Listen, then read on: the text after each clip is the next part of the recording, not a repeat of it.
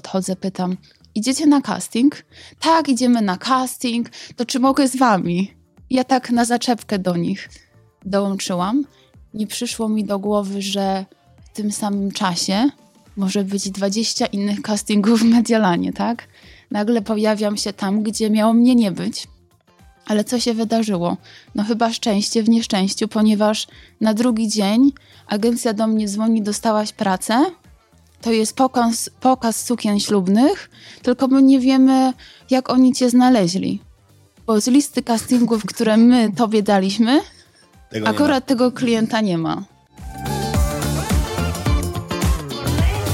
I łatwo się pogubić, szczególnie jak wyjeżdżasz z małej miejscowości, z Polski i nagle jesteś w Nowym Jorku.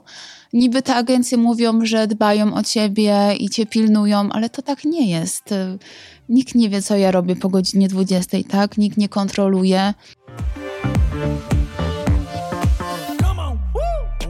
Absolutnie nie, aż bym wręcz powiedziała, że wizja osób w modzie to nie jest wizja seksownej kobiety, tylko wizja takiego um, takiej osoby, która jest niby chłopakiem, niby dziewczyną. Wszystko ma być szczupłe, płaskie, dlatego małe kości biodrowe, mały biust i szczupła figura. High fashion to nie jest to nie jest ani piękna, ani seksowna kobieta. Dziękuję ci bardzo, że słuchasz mojego podcastu. Bardzo cię proszę o drobną przysługę. Oceń moją audycję. To ma wpływ na pozycjonowanie w rankingach. Twój głos ma dla mnie bardzo duże znaczenie. Zapraszam do wysłuchania kolejnego odcinka. Herra on Air. Wywiad rzeka z tymi, którzy płyną pod prąd.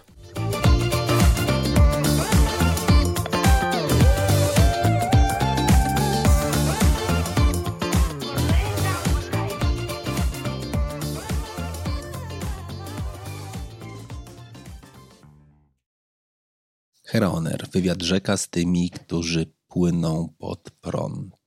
A co z tymi, którzy idą? A do tego idą, no po pierwsze własną drogą, ale z drugiej strony po wyznaczonej ścieżce. Czasem przez reżysera, reżysera pokazu, pokazu mody. Ale czasami też pojawiają się na okładkach i to dużych. A jeżeli do tego są znani bardziej na świecie niż w Polsce? Jak to jest możliwe, że można zrobić wielką karierę? Albo robić ją cały czas. A z drugiej strony, no właśnie, czy da się nie zgubić siebie? Czy w świecie mody można być sobą i żyć na własnych zasadach? Dzisiaj o tym. Magdalena Świder, dzień dobry. Dzień dobry, miło mi poznać i dziękuję bardzo za zaproszenie. To ja dziękuję bardzo, że zdecydowałaś się przyjechać. Szczególnie, że nie jesteś w Polsce na co dzień. Tak, to prawda, przyleciałam właśnie z Londynu. Dosłownie dwie godziny temu wylądowałam. Okej. Okay. Także... Też ostatnio byłam bardzo Herra zajęta, ponieważ już od połowy lutego zasadach. Zaczynały się Fashion Weeki. I byłam Wywiad właśnie w Nowym Jorku, tymi, później wróciłam do Londynu, prąd. Później Mediolan, Paryż i tak naprawdę wróciłam trzy dni temu do Londynu i dzisiaj jestem tutaj z wami i e, ogromna przyjemność i zaszczyt tutaj być i jeszcze raz dziękuję bardzo. Okej. Okay. Kiedy zaczęłaś? Kiedy zaczęłaś swoją przygodę z modelingiem? Zaczęłam, jak miałam piętnaście lat. Mhm. I to dosyć, tak powiedziałabym, ciężko wepchana na głęboką wodę, ponieważ e, pamiętam do dzisiaj, e, kończyłam klasę gimnazjum i dostałam ofertę pracy w Mediolanie. I tak naprawdę nie miałam czasu, żeby się zastanowić, czy powinnam zaakceptować tą ofertę, czy nie. Wiedziałam jedno, że jest to jedna z najlepszych agencji na świecie. Mhm. I miałam takie zaufanie od moich rodziców, którzy powiedzieli tak, pozwalamy. Oczywiście mama była bardzo zdenerwowana, martwiła się, bała się, czy sobie poradzę, czy nie. I, i było mi bardzo ciężko, ponieważ um, to była moja pierwsza podróż samolotem. Mój język angielski był bardzo słaby. A każdy wyjazd poprzedni był tylko i wyłącznie z rodzicami, więc po prostu lecę sama, tak? Wchodzę do agencji, dwadzieścia osób pracujących przy biurku. Wszyscy krzyczą hello Bella, ciao Bella, bellissima. I ja nie wiem w ogóle, co się dzieje. Ludzie mnie dotykają, dotykają moje włosy. A, piękne, grube włosy, niesamowite oczy, jakie długie rzęsy. O, super, jaka ty jesteś wysoka i tak dalej, i tak dalej. Ja jestem taka zawstydzona dziewczynka w trampkach, w dżinsach.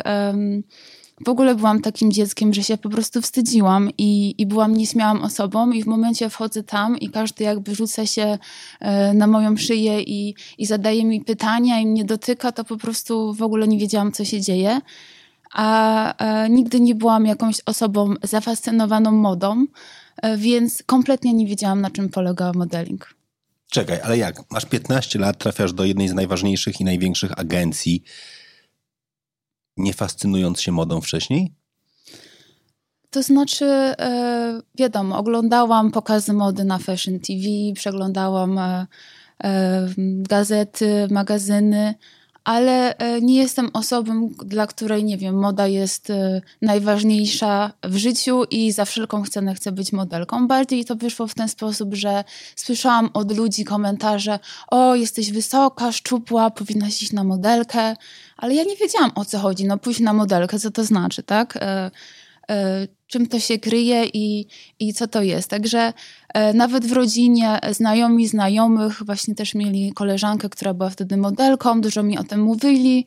Później poznałam taką panią fotograf na basenie i to samo. Dała mi niesamowity dobry kontakt um, na casting, który był w Krakowie, mhm. organizowany przez zagranicznych skautów. Mhm. E, niesamowita konkurencja. Chyba sto dziewczyn. E, wiek pomiędzy piętnaście a osiemnaście lat, dziewczyny z rodzicami, niektóre prosto od fryzjera, piękne pokręcone włosy, tam mama pomagała może jakiś makijaż robić, tak? Ja przychodzę w dżinsach, w trampkach, znowu taka nieśmiała dziewczynka. E, i co się stało? E, przeszłam jakby dalej i pyta się mnie wtedy mój obecny menadżer, e, co robimy? Masz czas? Mam dla ciebie agencję. Jedziemy do Mediolanu. Dosłownie dwa dni później jestem w Mediolanie. I e, moi rodzice bardzo, um, bardzo się denerwowali, tak? Nie chcieli mnie samej puścić. Oczywiście wcześniej sprawdzali, że agencja jest legitymowana, że wszystko jest w porządku. I co się jeszcze stało? Poznaliśmy mamę takiej innej modelki Polki, która wtedy była w Mediolanie. Miała mi pomóc. Agencja mówi, będziecie razem spały, będziecie razem dzieliły model apartment, Dominika ci pomoże i tak dalej, i tak dalej. W momencie, kiedy jestem w agencji i Monika przychodzi, jest bardzo miła, tak, ja pomogę Magdzie, pójdę z nią do kiosku, kupimy mapę, kupimy numer telefonu włoski, jasne, pójdę na każdy casting. Ja nie wiedziałam w ogóle, co to jest casting, tak? Ja jej wszystko pomogę, wszystko wytłumaczę. W momencie, kiedy przekraczam próg agencji, dziewczyna do mnie się nie odzywa, wręcz e, idzie takim szybkim krokiem, że ja już nie nadążam za nią i po prostu ja gdzieś tam się gubię z tymi walizkami, szukam drogi, jak dojść do tego model apartment. No i później pamiętam już o piętnastej mieliśmy castingi, więc e, w ogóle nie mogłam znaleźć. Po prostu e, to było prawie piętnaście lat temu, tak? E, ja mam taką wielką mapę. Wtedy nie było smartfonów, nie było Google Map. I okej, dziewięć J, szukam, szukam Via Tortona, gdzie to jest, jak tam dojechać. No w ogóle metrem nie miałam doświadczenia. W ogóle nie wiedziałam, jak się poruszać e, transportem publicznym. E, jestem totalnie zagubiona. E, gdzieś tam mi się płakać chce. Za chwilę zaczepiam kogoś na ulicy, pytam się, e, potrzebuję dojść tutaj i tam. Ktoś w ogóle mi odpowiada po włosku, więc jeszcze gorzej, nie rozumiem po prostu nic. I nagle widzę pięciu wysokich chłopaków ubranych na czarno. Modele, chyba modele, tak sobie mówię w głowie. Jeszcze widzę, że mają książkę ze zdjęciami pod pachą. Okej, muszą być modele. No to podchodzę, podchodzę, pytam. Idziecie na casting? Tak, idziemy na casting. To czy mogę z wami? Ja tak na zaczepkę do nich dołączyłam. Nie przyszło mi do głowy, że w tym samym czasie może być dwadzieścia innych castingów w Mediolanie, tak? nagle pojawiam się tam, gdzie miało mnie nie być. Ale co się wydarzyło? No chyba szczęście w nieszczęściu, ponieważ na drugi dzień agencja do mnie dzwoni, dostałaś pracę, to jest pokaz, pokaz sukien ślubnych, tylko my nie wiemy, jak oni cię znaleźli. Bo z listy castingów, które my tobie daliśmy, tego akurat tego klienta nie ma. No ja później powiedziałam, że poszło mnie na ten casting i tak dalej, i tak dalej. I proszę sobie wyobrazić, jestem podekscytowana, pierwsza praca, no super, um, nie mogę się doczekać, w nocy spać nie mogę i tak dalej, i tak dalej. E, koleżanka Polka nie odzywa się do mnie, e, wręcz mnie ignoruje i jest taka dziwna sytuacja, bo dzielimy pokój, ona jest Polką, miała mi pomóc, a nie robi nic i jeszcze... tak naprawdę dodaje mi taki stres, bo ona jest zazdrosna, tak? Bo ja dostałam pracę, a ona nie, więc gdzieś tam pojawia się konkurencja i w momencie, kiedy ja rano spieszę się do pracy, nie mogę znaleźć butów. Schowała ci buty? Schowała mi buty. Nie wiem, czy schowała, czy wyrzuciła przez okno. Schowała mi buty. Godzinę później agencja dzwoni, pyta się, nawet nie pyta się, wręcz krzyczy przez ten telefon. Szczególnie, że Włosi są takim mhm. narodem, że oni tak głośno mówią i mówią mi tak. Jak mogłaś przyjść do pracy bez butów? Przecież mówiliśmy wczoraj, że buty są najważniejsze. Klient dzwoni, mówi, nie masz butów, nie przygotowałaś się. Co to znaczy? I już gdzieś tam pierwsza taka opieprz, że tak powiem. I kolejny stres. Więc... Um, Nagle um, rozumiem, na czym polega moja praca. E, zmierzam się z zazdrością, e, zawiścią. E, jestem sama, nikt mnie nie rozumie. E, mama dzwoni od czasu do czasu. Pamiętam, była taka karta telegrosik, mhm. połączenia między Włochami i, i Polską. Mama dzwoni na pięć minut, pyta, co tam słychać. Jakoś staram się... Um, nie poddawać, mówię wszystko okej, okay, mamo, wszystko okej, okay. Tak sobie myślę w głowie, ja dam radę, ja tu przyjechałam na miesiąc, ja nie pojadę stąd po tygodniu, ja dam radę. I co się dzieje w pierwszym dniu pracy? Sukienka w to w ogóle mnie gryzie, tak, ja mam jakieś podrażnienia na skórze, gorset jest tak e, po prostu przyciśnięty do, do mojej talii, że nie mogę oddychać. E, sukienka może waży dwadzieścia kilo plus wielki welon. Nie miałam doświadczenia w chodzeniu na szpilkach. Która dziewczyna w wieku piętnastu lat ma nawet szpilki w szafie? Chyba żadna, tak? Więc mam wielką suknię na sobie welonem i ja mam nagle wyjść na wybieg, gdzie jest tysiące osób i ja nie wiem, jak ja mam to zrobić. Ja się stresuję. Ja się stresuję, ja się tego boję. Jeszcze wiem, że jeden booker z agencji będzie mnie oglądał. Nikt mi nie powiedział, jak ja mam chodzić na wybiegu. Mój agent mówił tak, włącz sobie Fashion T V, weź szpilki mamy i ćwicz. Okej, okay, ćwiczyłam w pokoju te dwa dni, zanim mhm. pojechałam, ale nikt mi nie dał żadnych wskazówek dotyczących...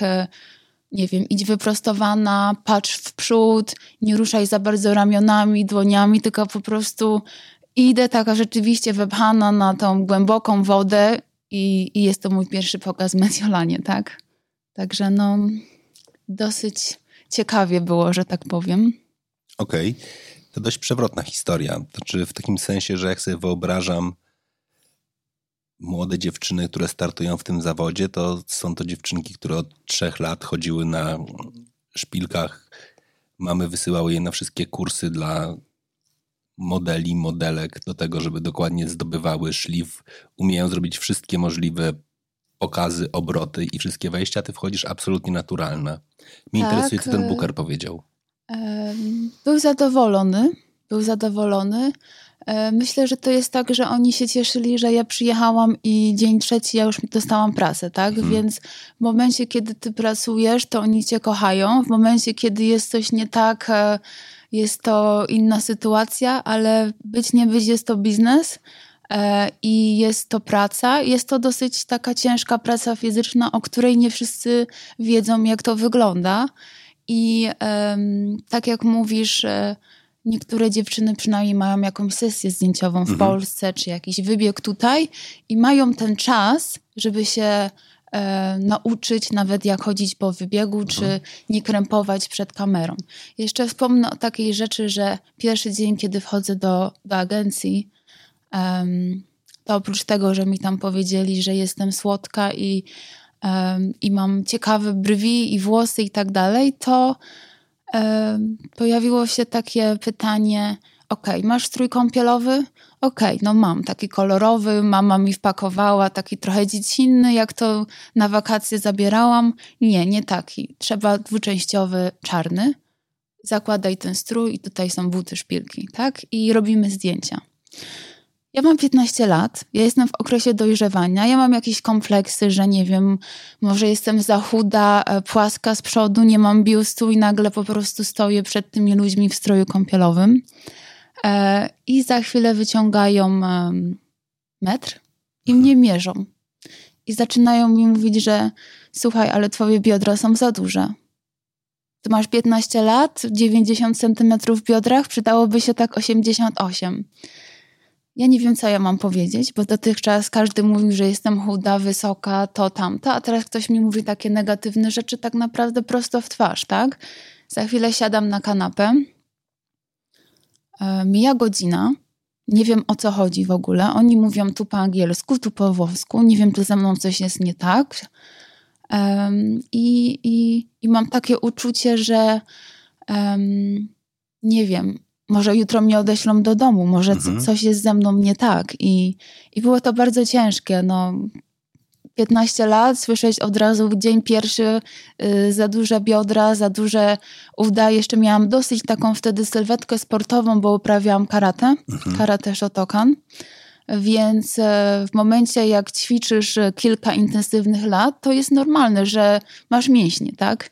I to im się właśnie e, nie podobało. Oni, oni chcieli taki e, szkielet modelki, jeszcze jak piętnaście lat, no to rzeczywiście dziewięćdziesiąt centymetrów w biodrach to jest coś nie do zaakceptowania.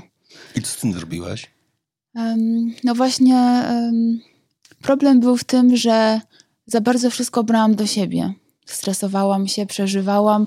No co ja mogę zrobić? Biodra, no nie poprawię tego w tydzień, tak? Mm. Nawet w jeden dzień. To jest e, e, nie do osiągnięcia i tutaj błąd, jaki robią agencje, to jest to, że oni powiedzą ci, że jesteś gruba, mhm. ale nie powiedzą, co zrobić. W sensie nie dadzą ci jakichś instrukcji, słuchaj, może trzeba zmienić plan żywieniowy, mhm. może zamiast karate trzeba jogę, tak? Oni ci tego nie powiedzą, ale jest taka presja, że po prostu co tydzień przychodzisz do agencji, oni cię mierzą, sprawdzają, żebyś czasem, nie wiem, nie zgruba o, o, o to jedno kilo. Także to jest mm, niesamowita presja. I, um, I ile czasu spędziłaś wtedy w Mediolanie? Miesiąc. I po tym miesiącu? I po tym miesiącu, pamiętam, to był, to był czerwiec, tak, to był czerwiec, bo właśnie kończyłam klasę gimnazjum, oceny były wystawione, nic mnie tutaj w Polsce nie trzymało, więc do końca czerwca byłam w Mediolanie i później pojawiły się propozycje. Miałam propozycję z Miami i później Nowy Jork. I jak pojawiła się propozycja z Nowego Jorku od agencji Elite, która jest znana mhm. na całym świecie, są agencje Elite w Mediolanie, w Paryżu i ta w Nowym Jorku także. No to pamiętam, mój agent dzwoni, ja przyjeżdżam, mam kontrakt, trzeba podpisać ręcznie i trzeba szybko zaaplikować do ambasady po wizę. Potrzebujemy wizę, żeby jechać do Ameryki e, i minimum wyjazd dwa miesiące. Więc e, wracam z tego Mediolanu do Polski, e, może dwa, trzy dni i, i nagle lecę na drugi koniec świata i jestem w Nowym Jorku. Teraz tak, Nowy Jork i Mediolan. No Mediolan był dla mnie dużym miastem i szokiem, ale to, co zobaczyłam w Nowym Jorku, to po prostu mnie przeraziło.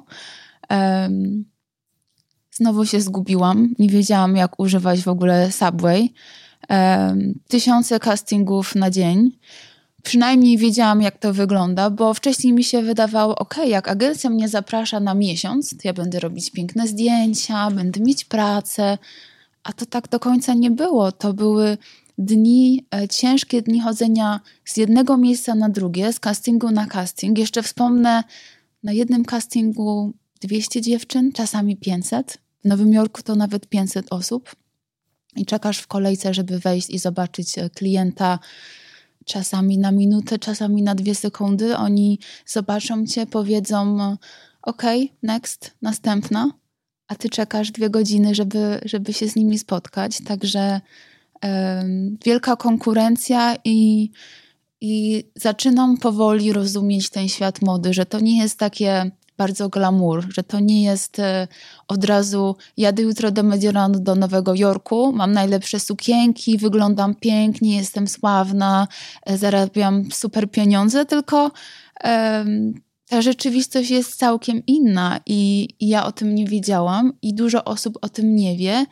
I czasami jak ludzie się pytają, jak to się stało, że jesteś modelką, to mówię, że zostałam odkryta, tak, przez skautów, ale tak naprawdę muszę powiedzieć, że chyba wygrałam jakąś loterię genetyczną, że akurat udało się, że jestem wysoka i znowu dzięki rodzicom, że, że otrzymałam dobre geny. I pytają się mnie młode dziewczyny, co myślisz, nadaje się na modelkę? I ja jej mówię, ale czemu ty chcesz być modelką? Ty możesz być piosenkarką, pisarką, możesz być, nie wiem, dentystą, lekarką, prawnikiem. Dlaczego ty chcesz być modelką? One nie wiedzą po prostu, co się kryje za pracą modelki. Ja mówię o takiej pracy, gdzie jest to twoja full-time job, że tak powiem, i zarabiasz na życie. Jest to po prostu twój zawód, tak? Ja nie mówię o modelce, która robi zdjęcia raz na tydzień czy raz na miesiąc jako hobby. Ja mówię o zawodzie i dużo dziewczyn po prostu nie ma pojęcia, co za tym się kryje. Jeszcze teraz um, dzięki social media, dzięki um, właśnie Instagramowi um, ta konkurencja raz, że jest większa, a dwa, teraz dziewczyna, która ma, nie wiem, trzy fotki na krzyż, mówi, że ona jest modelką, tak? Nigdy nie była z agencją, nigdy nie chodziła po pokazie, jest modelką, także ciężko. Dotknęłaś bardzo ważnej rzeczy, a mianowicie trochę tego, co jest za w kuluarach tej pracy. Jedziesz na kontrakt, czy też jedziesz na zaproszenie agencji, ale to oznacza, że jesteś do dyspozycji agencji, czyli krótko mówiąc, oni ci umawiają castingi u klientów i ty musisz na nie pójść. E, tak. Pierwsze podpisuję kontrakt z agentem, który bierze oczywiście swoją prowizję i mówi, podpisujemy tam przynajmniej na rok. E, ekskluzywny kontrakt, czyli tylko i wyłącznie on mnie reprezentuje na całym świecie i koniec, kropka, tak? Mhm.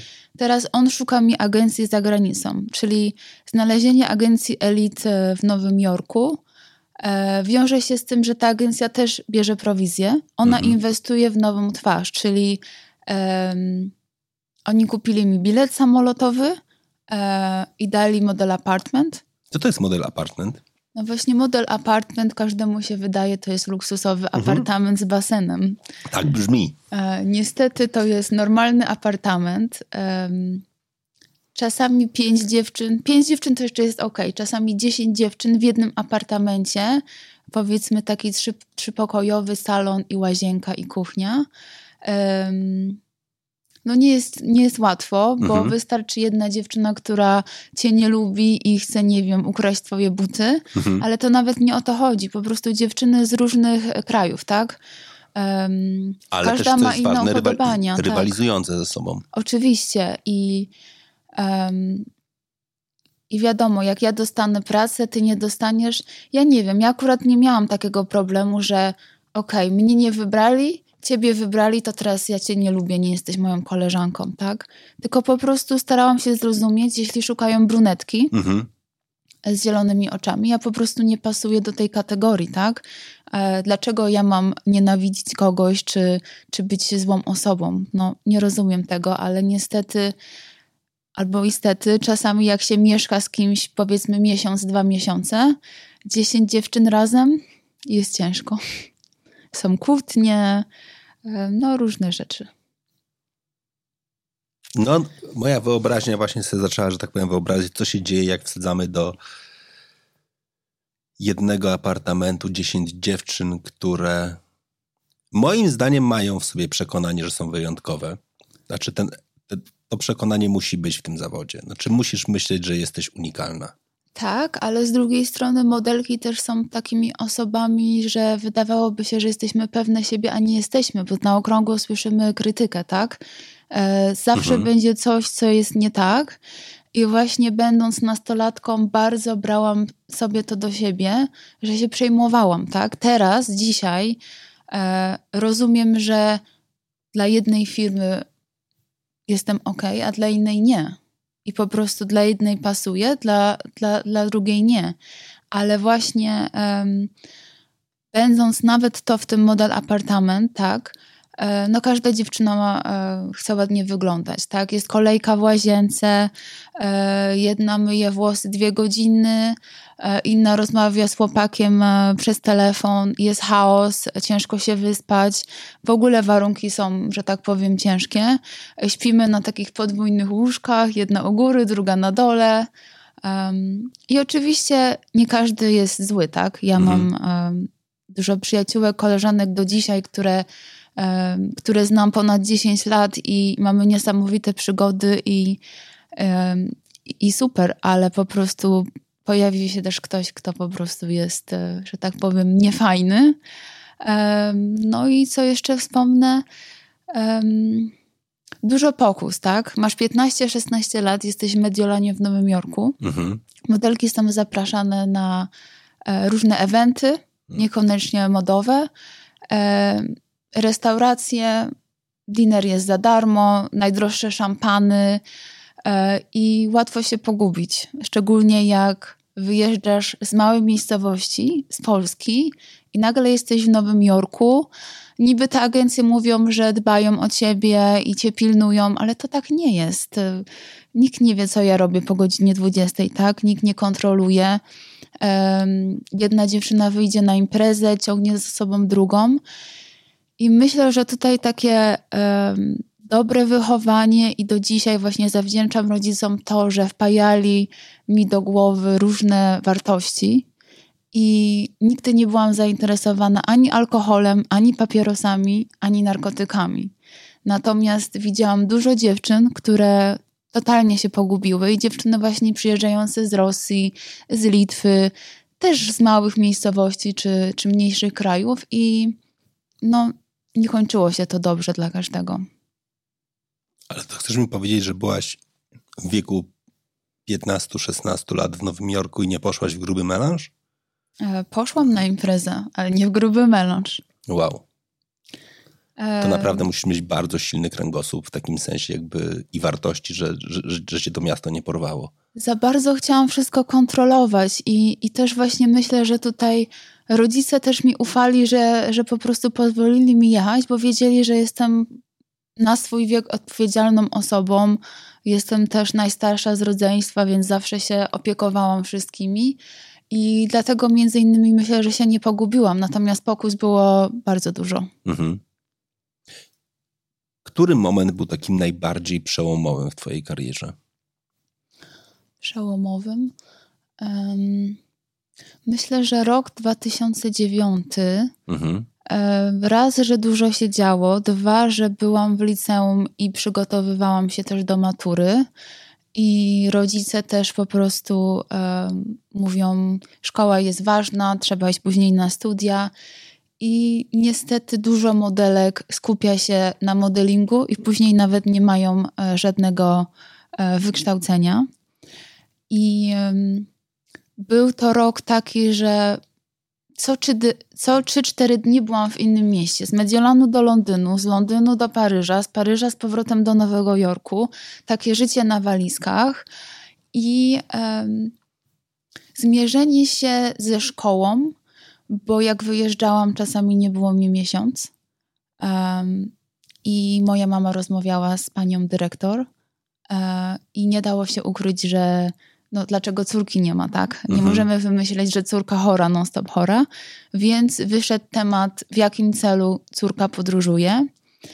I um, Czasami było super, w sensie takim, że pani wychowawczyni mówi super, ale super, gratulu- gratuluję, weź pokaż jakieś zdjęcia nam, pani od angielskiego, jak było w Londynie, weź coś opowiedz, masz jakieś zdjęcia, i bardzo były takie wspierające. Natomiast znalazły się e, panie, które były okej, okay, no to dzisiaj Magda do odpowiedzi, i zadawały mi takie pytania, gdzie odpowiedzi w książkach nie było, tak? One o tym powiedziały podczas lekcji i pani jeszcze mi powiedziała, no widzisz, jakbyś tak nie wyjeżdżała e, i nie fruwała po świecie, to byś znała odpowiedź.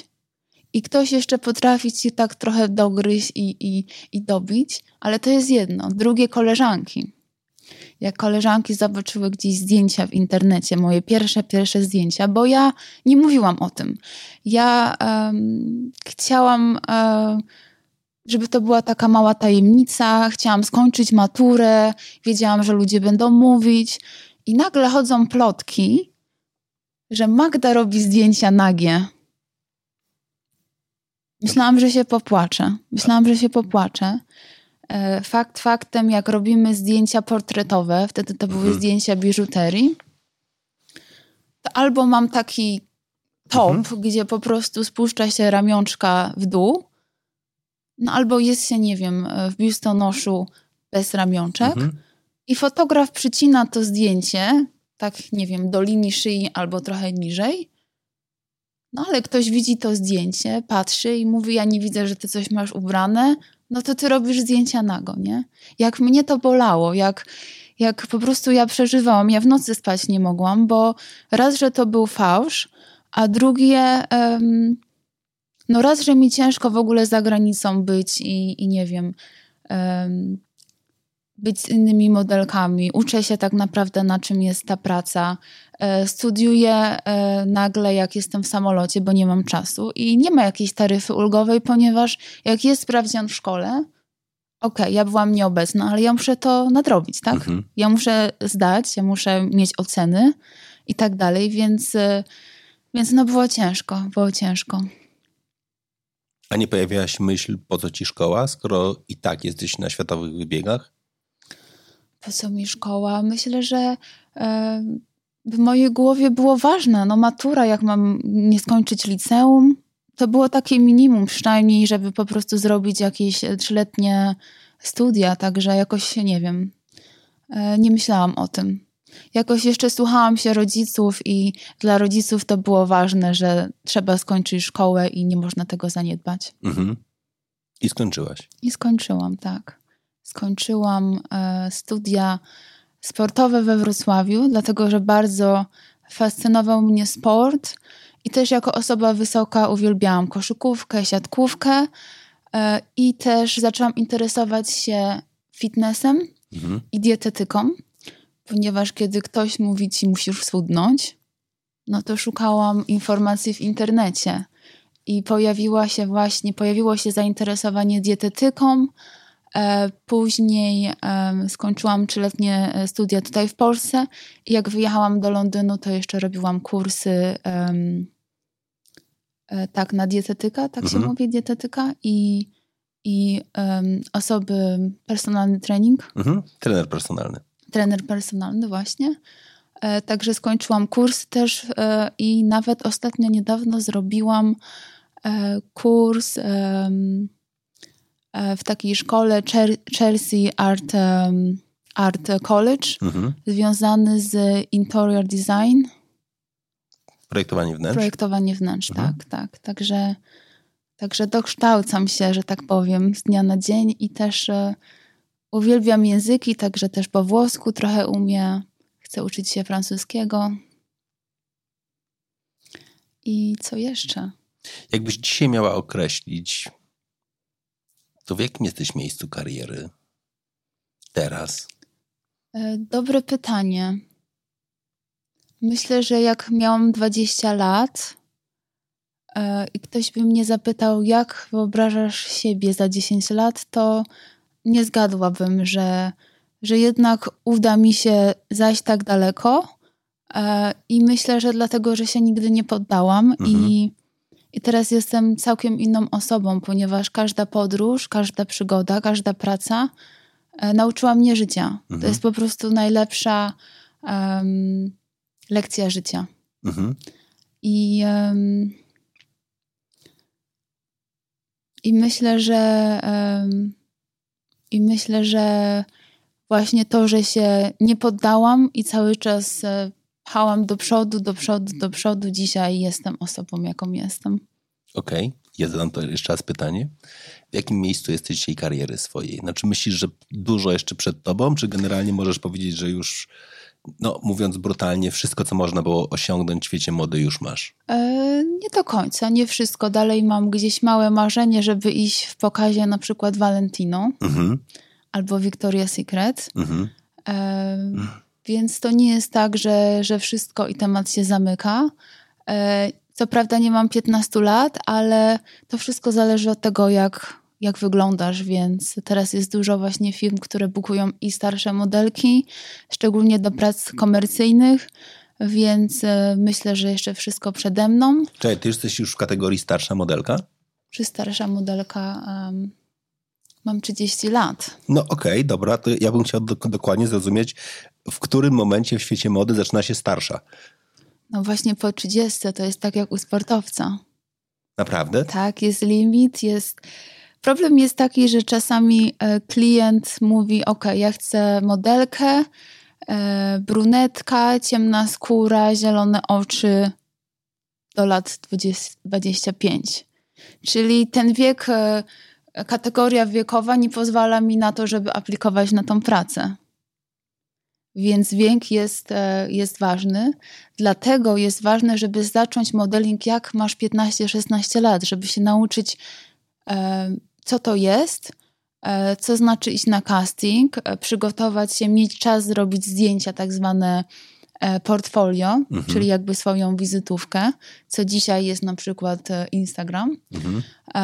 I w wieku, jak masz osiemnaście dziewiętnaście lat, jesteś modelką, która jest gotowa podbijać świat.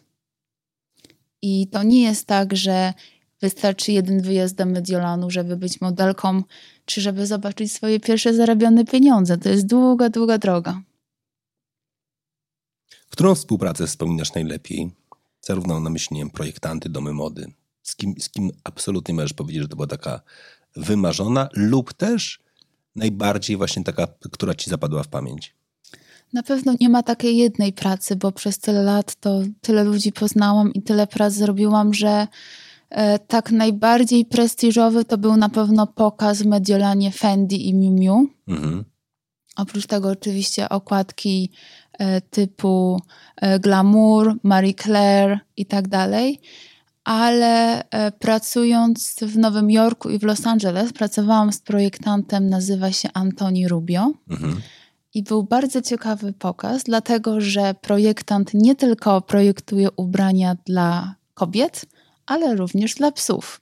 Mhm. Więc miałam takiego wielkiego, włochatego pieska, z którym e, prezentowałam ubrania na, na wybiegu.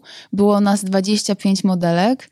Każda miała pieska. Mi się trafił ten największy i, i było zabawnie. Czułam się jak, jakbym nie była w pracy, bo była niesamowita atmosfera. dwadzieścia pięć modelek i dwadzieścia pięć psów na backstage'u. No chaos niesamowity.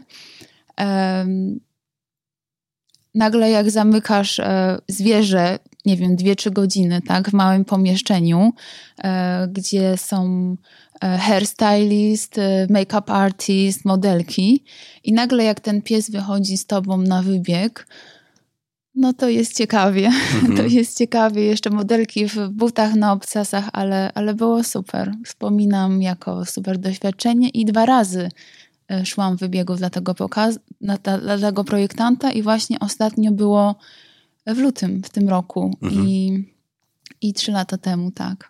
Także niesamowite przeżycie i coś innego, bo zawsze jednak prezentuje się produkty, e, tak, kosmetyki, perfumy, ubrania, a tu nagle wybieg z psem. Mhm. Ciekawie było. Bardziej kręci cię wybieg czy sesja? W sensie, czy zdjęcia? Wybieg, wybieg, wybieg. Co jest takiego ekscytującego w tych wybiegu? Mm. Raz, że to jest na żywo. Mhm. Jest łatwiej, o sesję zdjęciową można wszystko zaretuszować, tak? Jak sukienka jest za duża, za krótka, możemy tutaj podpiąć, zapiąć, wymazać w Photoshopie. Pracujesz maksymalnie z pięcioma osobami, natomiast jeśli chodzi o pokaz, od rana do wieczora, na backstage'u tysiące osób, piosenkarka, która ćwiczy występ, D J, który robi muzykę, modelki, od rana są próby, przymiarki i, i to jest takie coś, że masz to swoje parę sekund, ty jesteś na tym wybiegu i wszyscy są skierowani na ciebie w tym momencie i, i to jest takie uczucie miłe i szczególnie jak czuję, że ładnie wyglądam, podoba mi się mój makijaż, podoba mi się moje włosy, czuję się wygodnie w sukience, w butach, to jest mega super uczucie, więc na pewno jakie emocje towarzyszą przy pokazach, to pokazy. Mhm. Zdarza ci się nie czuć kolekcji? Czy też jakby dokładnie? Bo to jest taki moment, kiedy powiedziałeś bardzo ważną rzecz, że czuję się dobrze w tym, co mam na sobie. Tak, i niestety w większości przypadków ubieram coś, co totalnie nie jest w moim stylu, mhm. albo po prostu nie czuję się komfortowo, ale praca modelki polega na tym, że tobie płacą za to, że ty masz to ubrać, tak? Ja nie mogę powiedzieć makijażystce, słuchaj, mi się nie podobają czerwone usta, ja nie czuję się komfortowo w tej peruce czy w pokręconych włosach. No nie mogę, tak? Ja muszę siedzieć cicho i jak ktoś wybierze, że mam prezentować tą suknię, to ja ją mam ubrać i koniec, kropka. Oczywiście mogę powiedzieć, że nie dam rady w tym iść, buty są niewygodne albo coś prześwituje, mhm. ale nie mogę powiedzieć, o, czy ja mogę tą turkusową sukienkę, bo mi się nie podoba ta żółta? Nie, nie, to tak nie możemy. Nie możemy urazić projektanta i, i trzeba siedzieć cicho, tak? Natomiast co jeszcze mogę powiedzieć? Czekaj, czekaj, czekaj, czekaj, czekaj. A co ze słynnym byciem sobą? Znaczy wszyscy mówią, ej, wyrażaj siebie, dbaj o siebie i tak dalej. Ten zawód jest mocno naruszający. Znaczy dbaj o siebie, wyrażaj siebie. Jak ja, jest, jak ja pozuję do zdjęć, ja nie jestem sobą. Okej. Okay. Ja dostaję moodboard, e, czyli program, jak będzie wyglądać sesja zdjęciowa i czy ja mam e, być poważna, czy ja mam się uśmiechać do zdjęć, czy ja mam być bardziej subtelna, romantyczna, może trochę sexy, czy na przykład zła. I w momencie, kiedy widzimy to zdjęcie, to finałowe zdjęcie i patrzymy na to zdjęcie, to nie jestem ja. To jestem ja, ale w wizji wszystkich artystów, którzy zrobili moje włosy, zrobili mój makijaż i dali mi tą sukienkę do ubrania, tak? To nie jest mój wybór, że ja czuję się swobodnie, ja chcę mieć e, naturalny makijaż i ubrać coś, co mi się podoba, tylko to jest dziełem tych wszystkich właśnie artystów, tak? Projektanta, stylisty, makijażysty. Oni mają wizję, oni mają pomysł i koniec. To nie jest mój sta- styl, to nie jestem ja. Ja jestem, jak idę na ulicy, jestem sobą, tak? W trampkach, w dżinsach i I, i w ubraniach, które mi się podobają.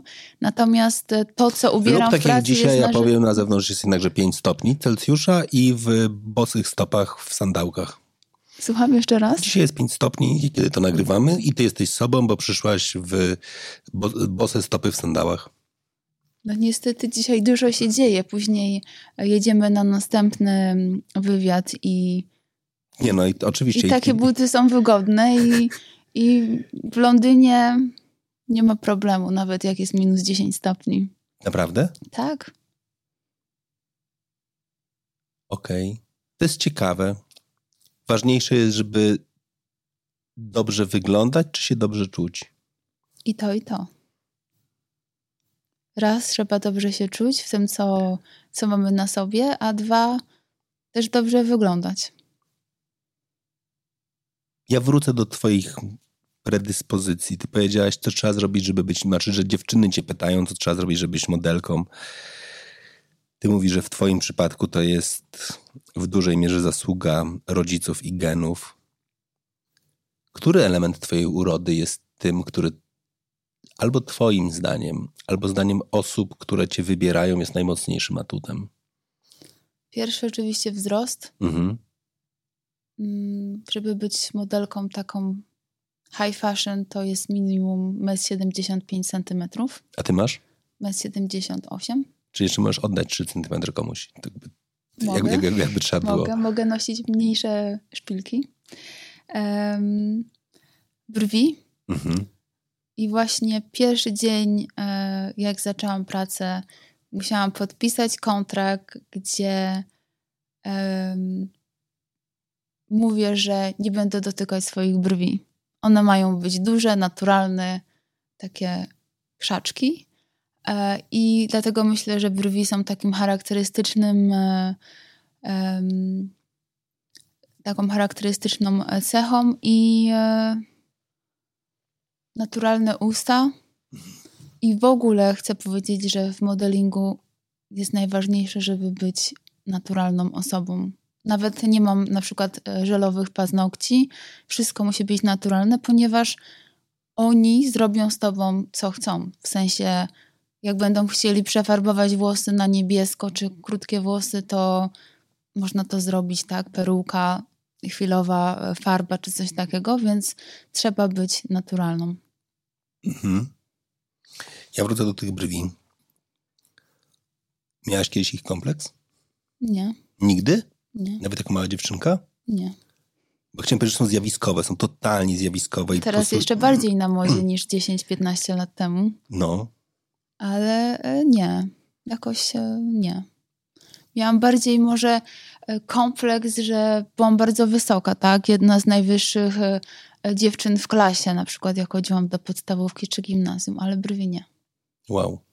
To straszne, że absolutnie nie masz prawa, żeby, żeby, żeby go mieć. Natomiast myślałem, że znajdziemy tutaj taką historię pod tytułem coś, czego, czego się początkowo wstydziłam, stało się moim największym atutem. Rozczarowałem się, że go jej nie znalazłem. Znaczy, dobra. Nie brwi. A co w takim razie? Wzrost, to już powiedziałaś. Coś jeszcze? Wzrost. Ob- oprócz wzrostu... A... Dobre pytanie. Mały biust. Miałam kompleks, że mam mały biust. Czy w ogóle nie mam biustu jako nastolatka, ale później w pracy odkryłam, że że to jest bardziej na plus. Mhm. Mniejszy biust niż, niż duży. Ale tak jest? Tak. Znaczy, tak. Są dwie kategorie modelek. Jest modelka high fashion, która chodzi po wybiegach i robi zdjęcia dla magazynów typu Vogue czy Elle. Mhm. A jest modelka komercyjna, który robi, która robi zdjęcia do Playboya, zdjęcia bikini. Jest taką modelką bardziej właśnie komercyjną. Prezentuje właśnie um, stroje kąpielowe. Mhm. Więc taki typ modelek tutaj bardziej chodzi o kształty, mhm. natomiast ten high fashion absolutnie nie. Absolutnie nie, aż bym wręcz powiedziała, że wizja osób w modzie to nie jest wizja seksownej kobiety, tylko wizja takiego... Um, takiej osoby, która jest niby chłopakiem, niby dziewczyną. Wszystko ma być szczupłe, płaskie, dlatego małe kości biodrowe, mały biust i szczupła figura. High fashion to nie jest, to nie jest ani piękna, ani seksowna kobieta. High fashion to jest... Czekaj, ale jesteś piękna. Czy I... nie wiem, czy jestem piękna. A nie myślisz tak o sobie? Nie myślę tak o sobie, tym bardziej, że wiem, że modeling nie jest dla osób pięknych. To nie są wybory Miss. Modeling to jest e, ciało, mhm. twarz. E, trzeba być fotogenicznym. Mhm. Znam wiele pięknych kobiet, ale one tylko i wyłącznie wyglądają pięknie, nie wiem, w prostych włosach mhm. i, i, i w czerwonych ustach. W momencie, kiedy ktoś nakłada brokat na pół twarzy i daje perukę z włosami krótkimi, one wyglądają beznadziejnie. One wyglądają brzydko. Także liczy się twarz i to jest coś takiego jak przemienianie się w takiego kameleona, tak? Bycie fotoganicznym, yy, że mi jest dobrze we włosach blond, w czarnych, wkręconych, w krótkich, długich. Ja zawsze na tym zdjęciu wyglądam inaczej mhm. i ładnie. Inaczej. Dlaczego inaczej? No dlatego, że jak e, mamy zdjęcia i na każdym zdjęciu dziewczyna wygląda tak samo, to jest nudne. Mhm. Jak robię zdjęcia i za każdym razem te same pozy, ten, ten sam układ e, rąk, szyi, ciała, włosów, no to to jest nudne. Ile, ile razy osoby mogą oglądać ciebie w tych magazynach, jak wyglądasz tak samo na każdym zdjęciu? Dlatego y, modelka nie jest piękną kobietą. To jest w ogóle jedno z ważniejszych zdań, które powiedziałaś przed sekundą, że modeling nie jest o byciu mis. Tak. I to dużo... jest totalnie odkrywcze dla mnie. Naprawdę. I to bardzo ci dziękuję za to i nawet myślę sobie, że zaczynam odkrywać, że modeling jest od słowa modelować. Wiem, nie jest od tego, to jest inne źródło słów, ale jednakże od tego, że ważne jest to, żeby no, można było ciebie trochę ulepić jak z modeliny. Znaczy, żeby dokładnie do każdej konkretnej roli można było cię dokładnie tak, jakby przygotować. To jest trochę taki manekin. Manok- manekin, na mhm. który dajemy ubrania i... I tak naprawdę fakt faktem, że na osobie wysokiej i szczupłej te ubrania prezentują się lepiej. Um, i, um, I co jeszcze miałam powiedzieć? Um.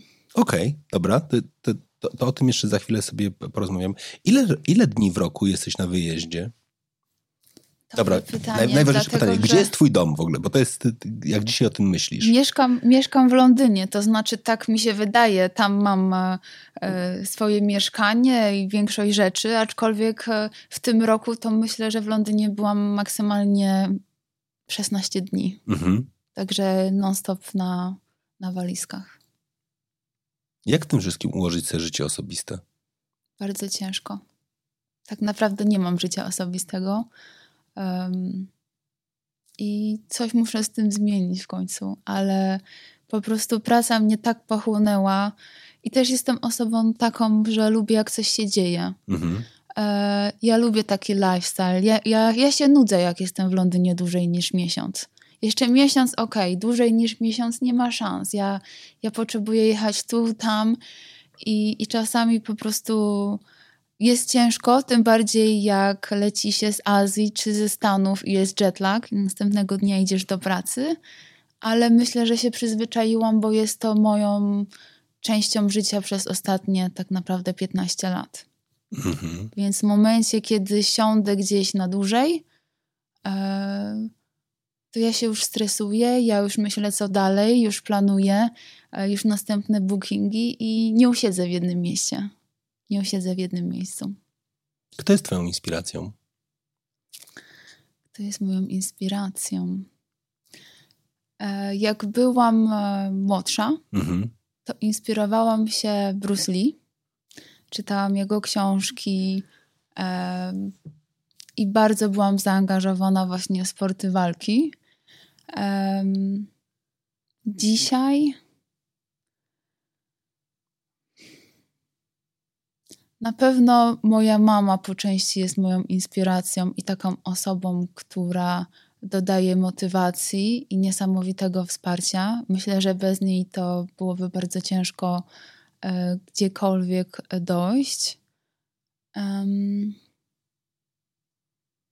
I myślę, że tyle. No, pani mamo, dziękujemy. Może być pani dumna, że została pani postawiona tuż obok Bruce'a Lee. Bruce'ie Lee. Możesz być absolutnie dumny, że zostałeś postawiony koło mamy. To jest absolutnie, totalnie zjawiskowe. Ile przed tobą w modelingu? Nie, to mnie naprawdę ciekawi, bo mnie zasmu- zasmuciło trochę wiem. to, że powiedziałeś, że jesteś już starszą modelką i to... Znaczy starszą. Zależy, to wszystko zależy. Zależy od... Ja myślałam, że pięć lat temu to już jest, to już jest koniec. Jeszcze w ogóle jak rozpoczął się COVID, nic się nie działo przez dwa lata. Hmm. Ten świat mody był tak trochę... Mm, wszystko było bardzo cicho. Natomiast jestem w szoku, jak planuję wakacje i nie mogę ich zaplanować, bo non-stop coś się dzieje. Mhm. Tak jak mówiłam, ja teraz wróciłam z Nowego Jorku, z Mediolanu, z Paryża i z Londynu. I, i wracam, w tą niedzielę lecę do Cape Town na zdjęcia. Wracam z Cape Town do Londynu, także już mam grafik gdzieś do końca kwietnia. Także dużo się dzieje i, i też pewne rzeczy w modzie się zmieniają i, i jest dużo więcej klientów, na przykład w Paryżu można zaobserwować Hermes, czy nawet Diesel, Valentino, Versace, które bukują modelki starsze. Także to jest na plus. Czyli ty. Czyli ja i starsze. Okej, tak. To ładne. I modelki typu, nie wiem, czy, czy tutaj y, kojarzą w Polsce, Coco Rocha na przykład. Mhm. Czy nawet Ania Rubik. Mhm. Są dużo starsze ode mnie i dalej pracują. Także wszystko zależy, jak wyglądamy. I trochę też takie szczęście, tak? Jedna dziewczyna w wieku dwudziestu lat wygląda na trzydzieści, a inna w wieku trzydziestu wygląda na dwadzieścia pięć. Także, także ciężko odpowiedzieć, myślę, że na to pytanie. Nie wiem, czy mi zostały dwa lata, pięć, dziesięć. Nie wiem, zobaczymy. Własna marka? Myślałam nad tym, ale chyba nie. Dlaczego? Dlaczego? Za dużo konkurencja. Um, myślałam o kosmetykach, w swojej linii jakichś organi- organicznych kosmetyków, ale to było chwilowe. Obecnie zajmuję się inwestowaniem w nieruchomości. Mhm. Dlatego między innymi kończyłam ten kurs architektury wnętrz w Londynie. I jak na razie myślę, że tym zajmę się w najbliższej przyszłości. I zobaczymy, co dalej. Ale nie planuję niczego związanego z modą. Dostaję pytania typu, a może Magda otworzysz agencję modelek? Nie, to też, też nie. A dlaczego? Dlaczego? I to nie jest oceniające to pytanie dlaczego, bo absolutnie popieram całym, całym sobą, chcę poznać twoją motywację. Dlaczego agencję modelek nie? Dlatego, że nie chcę y, pracować z nieletnimi dziewczynami. Mhm. Ja nie chcę im obiecywać, że zrobią karierę, że zarobią duże pieniądze, bo to nie jest tak łatwo. Y, I y, też jestem taką osobą za bardzo uczciwą. Ja bym się przejmowała, że nie wiem, mam pięć modelek w Chinach, dwie w Nowym Jorku, co one robią. Ja nie mogę być odpowiedzialna za ich wybory, czy, czy one pójdą na imprezę, czy one pójdą do pracy. Także, także to jest coś, z czym nie chcę mieć do czynienia. Może praca w agencji, może nie tyle, żeby być właścicielem agencji, tylko może pracować przy, bu- przy bookingach, przy jakiś management, jako scout nowych twarzy, okej. Okay. Ale żeby zakładać agencję i mieć na swoich ramionach te wszystkie młode dziewczyny, chyba za bardzo bym się stresowała każdą osobno, każdą z osobna, także chyba to nie dla mnie. Ile jest zawiści w tym środowisku? Trochę pytam, nawiązując do tej koleżanki, która ci schowała buty lub wyrzuciła. No jest... mi było smutno, tak? Tym bardziej, że to była Polka. To była Polka, która była już pięć razy w Mediolanie, ona miała mi pomóc, tak? Mhm. A ona po prostu mi pokazała ten taki brutalny świat. Um, więc jest zawiść, jest zazdrość, ale tak jak mówiliśmy wcześniej, nie tylko między modelkami, tak? Zazdrość może być między koleżanką w szkole, czy nawet przyjaciółką, bo w tych czasach prawie każda dziewczyna, szczególnie młoda dziewczyna, ona chce być modelką, tak? Ona chce mieć piękne zdjęcia, ona chce czuć się piękna, więc jest normalne, że dziewczyny tego zazdroszczą.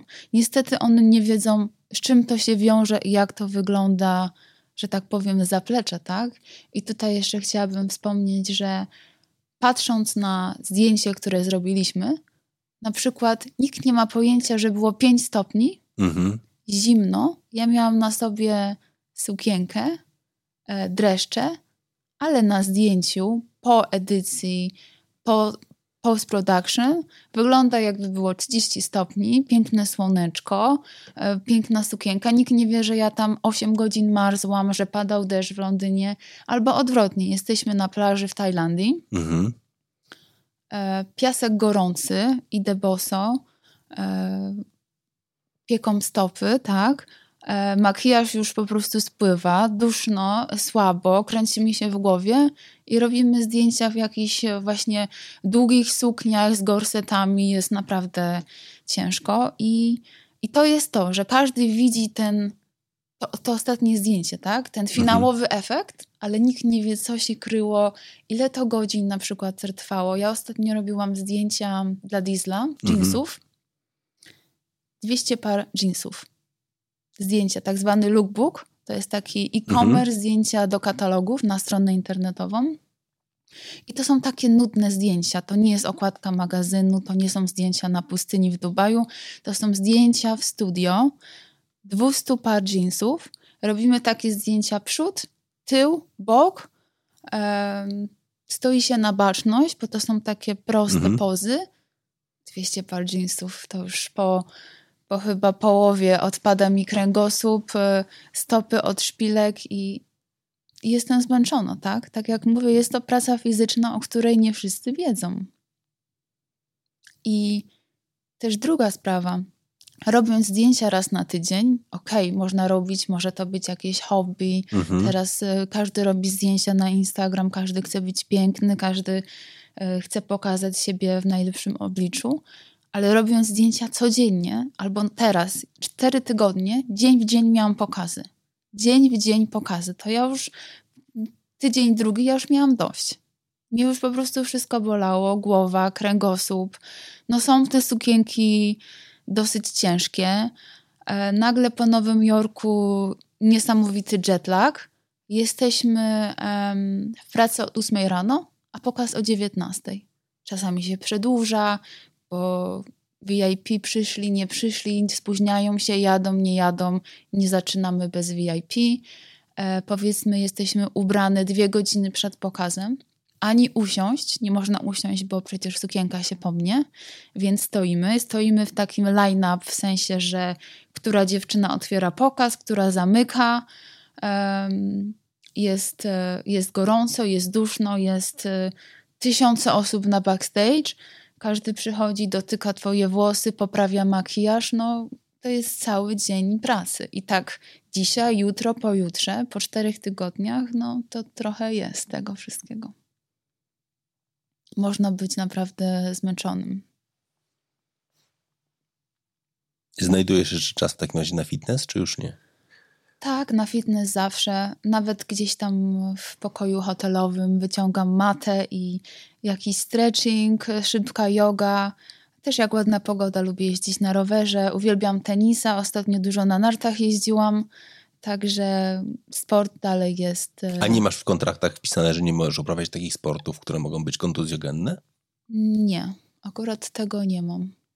Ale kontuzję mogę mieć w pracy. Ostatnio właśnie dziewczyna skręciła nogę. Dostała szpilki chyba dwadzieścia dwa centymetry, długa suknia. Nie było czasu, żeby poćwiczyć sobie w tych szpilkach i skręciła kostkę. O Jezu.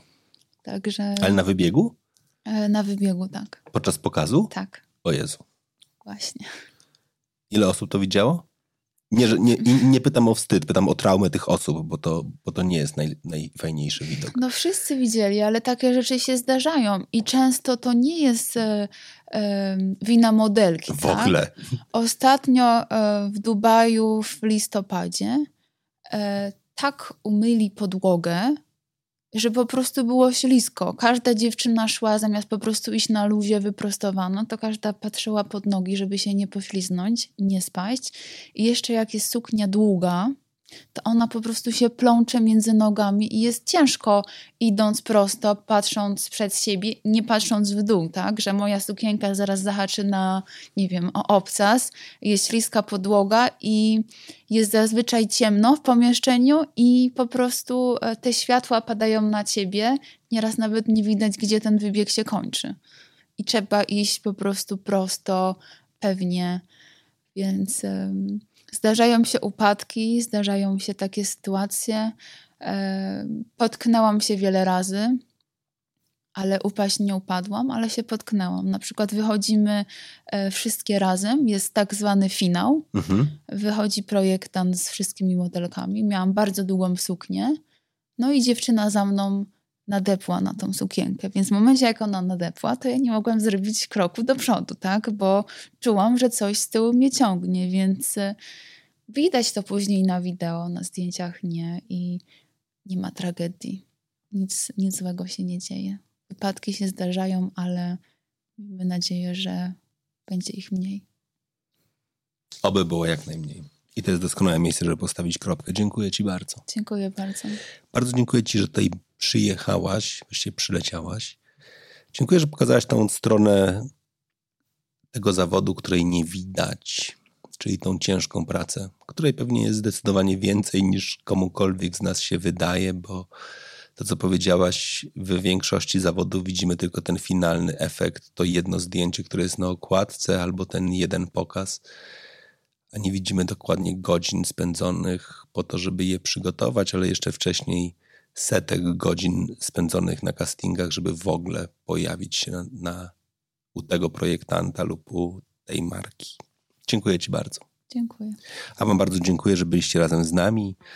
To jest ten moment, żebyście podzielili się swoimi uwagami, czyli piszcie do nas w mediach społecznościowych, piszcie na Instagramie, jakie macie komentarze, podpowiedzi, uwagi. No i zapraszajcie znajomych do słuchania tej audycji. Dziękuję bardzo.